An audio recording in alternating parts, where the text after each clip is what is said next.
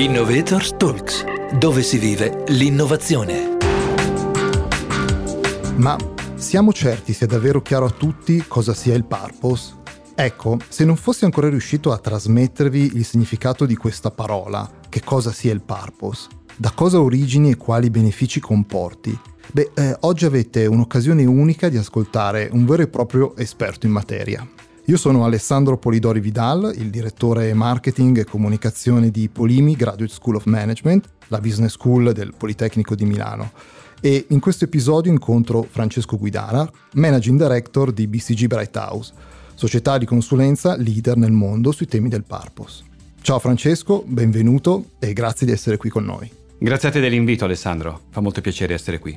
Francesco, io ho provato a spiegare nella puntata precedente il purpose ai nostri ascoltatori, ma sono rimasto particolarmente colpito quando ho sentito una tua intervista in cui spiegavi il purpose in negativo, ovvero non facendo riferimento a cosa è, ma a quello che lascia quando non c'è più. Ecco, che cosa intendevi dire? Ma guarda Alessandro, prendo a prestito le parole di Seneca, quindi facciamo un salto indietro di duemila anni. Seneca diceva eh, non c'è buon vento per i marinai che non sanno dove andare. Quindi sostanzialmente il purpose è il vento o la stella polare o chiamiamolo come vogliamo, ma è la cosa che indica la direzione la indica alle imprese, la indica a tutte le organizzazioni, anche quelle no profit, la indica alle persone, la indica ai manager, ai board e agli azionisti. Questo è un aspetto molto importante. Si è capito nel corso degli anni, Alessandro, che avere una stella polare avere tutta l'organizzazione allineata e che guarda questa stella polare in tutto ciò che fa internamente ma anche esternamente, poi più tardi ne parleremo, ecco, tutto questo è incredibilmente valido e soprattutto è capace di portare risultati che spesso sono assolutamente inattesi. Chiaro. Grazie. Ecco, la seconda domanda che avevo riguarda, diciamo, un po' il momento storico che stiamo vivendo. Oggi infatti viviamo in un particolare momento storico dove veramente la velocità dei cambiamenti della nostra società accade a dei ritmi vertiginosi, mai conosciuti fino ad ora. Le aziende devono, diciamo, necessariamente e costantemente innovare per rimanere competitive. E, quindi a te chiedo, uh, come diciamo, consulente strategico, che ruolo ha il purpose in tutte queste trasformazioni e, e perché secondo te è così importante? Verissimo, è verissimo che la velocità non è mai stata così intensa. Pensa semplicemente anche alla vita delle aziende. A inizio secolo un'azienda che nasceva durava 80 anni, oggi questa durata media si è ridotta fra i 20 e i 30 anni. Però. La guida di un amministratore delegato è passata da 7 anni a 2 anni e 3 mesi, dicono gli ultimi dati. E quindi tutti hanno fretta, tutti hanno terribilmente fretta, tutti nel momento in cui sono alla guida di un'organizzazione hanno necessità di portare risultati, soprattutto se sono soggetti quotati. Ecco, noi pensiamo che il purpose, cioè il motivo per cui un'azienda esiste, quindi la propria identità, se vogliamo essere estremamente semplici sì. nella definizione, sia forse l'alleato migliore in un'epoca in cui tutti hanno fretta, in un'epoca in cui tutti hanno bisogno di avere una direzione e, come dire, di non confondersi. Questo lo abbiamo visto in moltissimi casi. Ecco, quello che non è a volte, Alessandro, così chiaro è la tua identità, perché spesso c'è un equivoco di fondo, cioè le aziende pensano di essere quello che fanno, mm-hmm. quello che producono, ma in realtà le aziende spesso non sono quello che fanno, le aziende sono la rappresentazione quotidiana della loro visione e della loro identità. Poi è chiaro che oggi producono magari un certo bene o un certo servizio, ma domani può cambiare. Abbiamo visto decine di aziende cambiare completamente in risposta a sollecitazioni del mercato, in risposta a nuove opportunità anche su mercati diversi, consumatori, qualcuno si è addirittura inventato prodotti che non esistevano. Certo. Quindi anche dire questa azienda produce questa cosa a volte è un po' limitante. Dire invece questa azienda ha questa visione e questa visione ce l'ha da 50 anni, 100 anni, da quando è nata, questo è straordinariamente efficace. Prendi un'azienda come per esempio Procter Gamble. Sì. Ecco, Procter Gamble ha più di 100 anni, ma se tu vai a vedere la loro identità e il loro purpose, hanno ancora quella cura al dettaglio, quel prendersi cura che ha contraddistinto la loro nascita più di 100 anni fa e questo è straordinario, questo provoca veramente delle reazioni molto forti e generalmente positive sui mercati. Chiaro, ecco, questo è un punto molto, molto importante perché infatti la prossima domanda che ti volevo fare riguarda un po' la connessione che c'è tra purpose e strategia. Quindi non parliamo effettivamente di produzione di beni o di servizi, ma di qualcosa di un po' più alto. E il purpose, diciamo, come hai detto anche tu prima, dovrebbe essere proprio, diciamo, dovrebbe guidare con la strategia di un'azienda, idealmente creare quindi un, un vantaggio competitivo, diciamo, nel mercato di riferimento dell'azienda stessa. Sappiamo tuttavia che diciamo, incorporare il concetto, diciamo, questo concetto di purpose nella visione ecco, dei grandi gruppi multinazionali, eh, spesso con decine di migliaia di dipendenti, magari anche distribuiti su, su più paesi diciamo, nel mondo, eh, beh certo non è un processo semplice e veloce. No? Quindi un po' la, la, domanda che sorgeva era, ecco, come può diciamo, un'azienda trasformare la sua strategia, i suoi processi industriali, i suoi processi produttivi, le sue persone ecco, eh, diciamo, mentre chiamata, specie se è quotata in borsa, magari a mostrare dei risultati finanziari in crescita, magari ogni trimestre.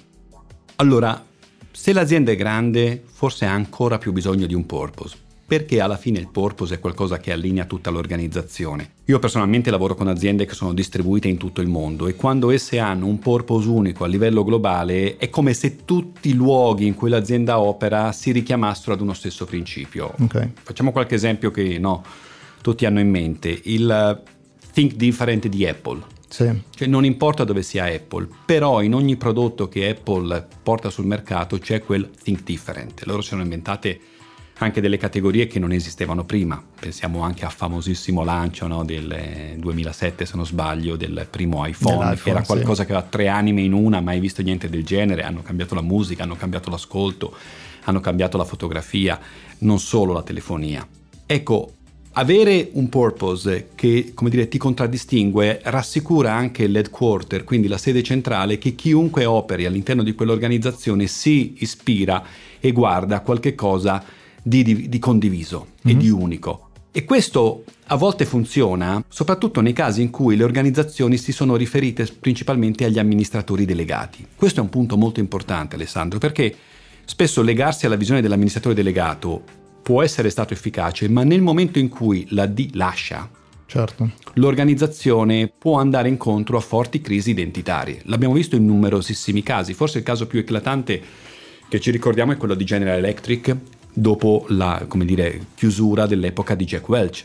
General Electric ha un po' perso l'identità, proprio perché era molto legata e cucita addosso all'amministratore delegato. Spesso il purpose, quindi, essendo là prima del CEO e sicuramente anche dopo il CEO, rappresenta il grande elemento di continuità. Noi diciamo spesso, quando poi parliamo con i clienti, che la dirigenza, gli amministratori delegati passano, mentre il purpose resta sempre lo stesso, là inalterato, a indicare anche ai nuovi, ai nuovi assunti, al prossimo amministratore delegato, a chiunque, qual è l'identità profonda di quella organizzazione.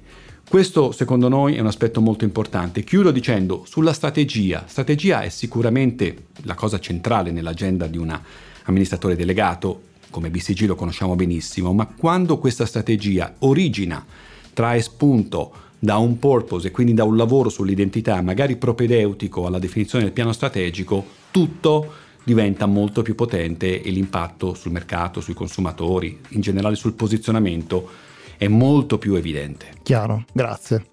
Ecco, da ultimo avevo questa domanda che in realtà diciamo esula un po' dall'aspetto più organizzativo, diciamo più legato all'azienda, è qualcosa di forse un po' più personale. Cioè fino adesso abbiamo parlato del purpose come, diciamo, come qualcosa di declinato per appunto il mondo delle organizzazioni pubbliche o private. Tuttavia mi domandavo, secondo te potremmo anche traslare questo concetto al mondo personale di ogni singolo individuo e quindi dire che un po' la ricerca del purpose per ogni persona è un po' anche la ricerca del ruolo che ognuno di noi diciamo decide di avere nella società? Si può ecco, arrivare a questo tipo di, eh, diciamo così, di, di, mm, di espressione? Ecco.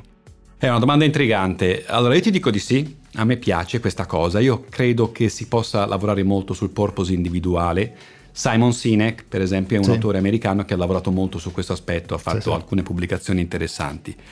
Sì, è chiaro che qui entriamo con entrambi i piedi in un mondo che a me piace da impazzire, che è quello della filosofia, che si chiede proprio quale sia il significato oggi di moltissime delle cose che facciamo. Ma oggi, dal mio punto di vista, viviamo un'epoca di ricerca di significati. Eh, noi, per esempio, stiamo molto riflettendo sull'artificial intelligence declinato però in una chiave di maggior significato. Nel senso che se diamo alla tecnica mm, tutto il predominio e il monopolio, corriamo il rischio che questa tecnica porti semplicemente a un efficientamento maggiore, ma senza indicare una direzione, senza dare un significato alle trasformazioni. Dal mio punto di vista, ma la domanda che tu premettevi era personale, quindi ti rispondo personalmente, io credo che il significato sia ciò che noi dobbiamo cercare e ciò di cui oggi c'è più bisogno, altrimenti ci abbandoniamo ad una tecnica che ci porta forse da poche parti, rende tutto più veloce, come dicevamo prima, tutto più semplice, ma alla fine ci fermeremo e ci faremo quella domanda citata all'inizio. Ma io perché sono nato? Che è poi l'inizio della parabola del purpose. Wow, sei nato anche oltre, perché qui veramente tocchiamo temi quasi vicini alle scatologie. Insomma. Grazie Francesco davvero per eh, il tuo intervento e per essere stato qui con noi quest'oggi. Grazie a voi dell'invito. In questa puntata abbiamo ascoltato la storia sul Purpose di Francesco Guidara, Managing Director di BCG Bright House, azienda di consulenza leader in Italia e nel mondo nel campo del Purpose. Abbiamo imparato a comprendere perché il Purpose sia considerata la stella polare o, come diceva Francesco prima, il vento, nei momenti di grande trasformazione e come questo concetto possa essere declinato sia sul piano organizzativo che su quello individuale. Continua a seguirci e a vivere il Purpose insieme a noi Visita il nostro sito gison.polimi.it e ascoltaci sulle migliori piattaforme di podcast, Spotify, Apple Podcast e Google Podcast. Grazie per averci seguito. Un saluto da Alessandro Polidori Vidal e da Polimi Graduate School of Management. Ciao. Innovators Talks, dove si vive l'innovazione.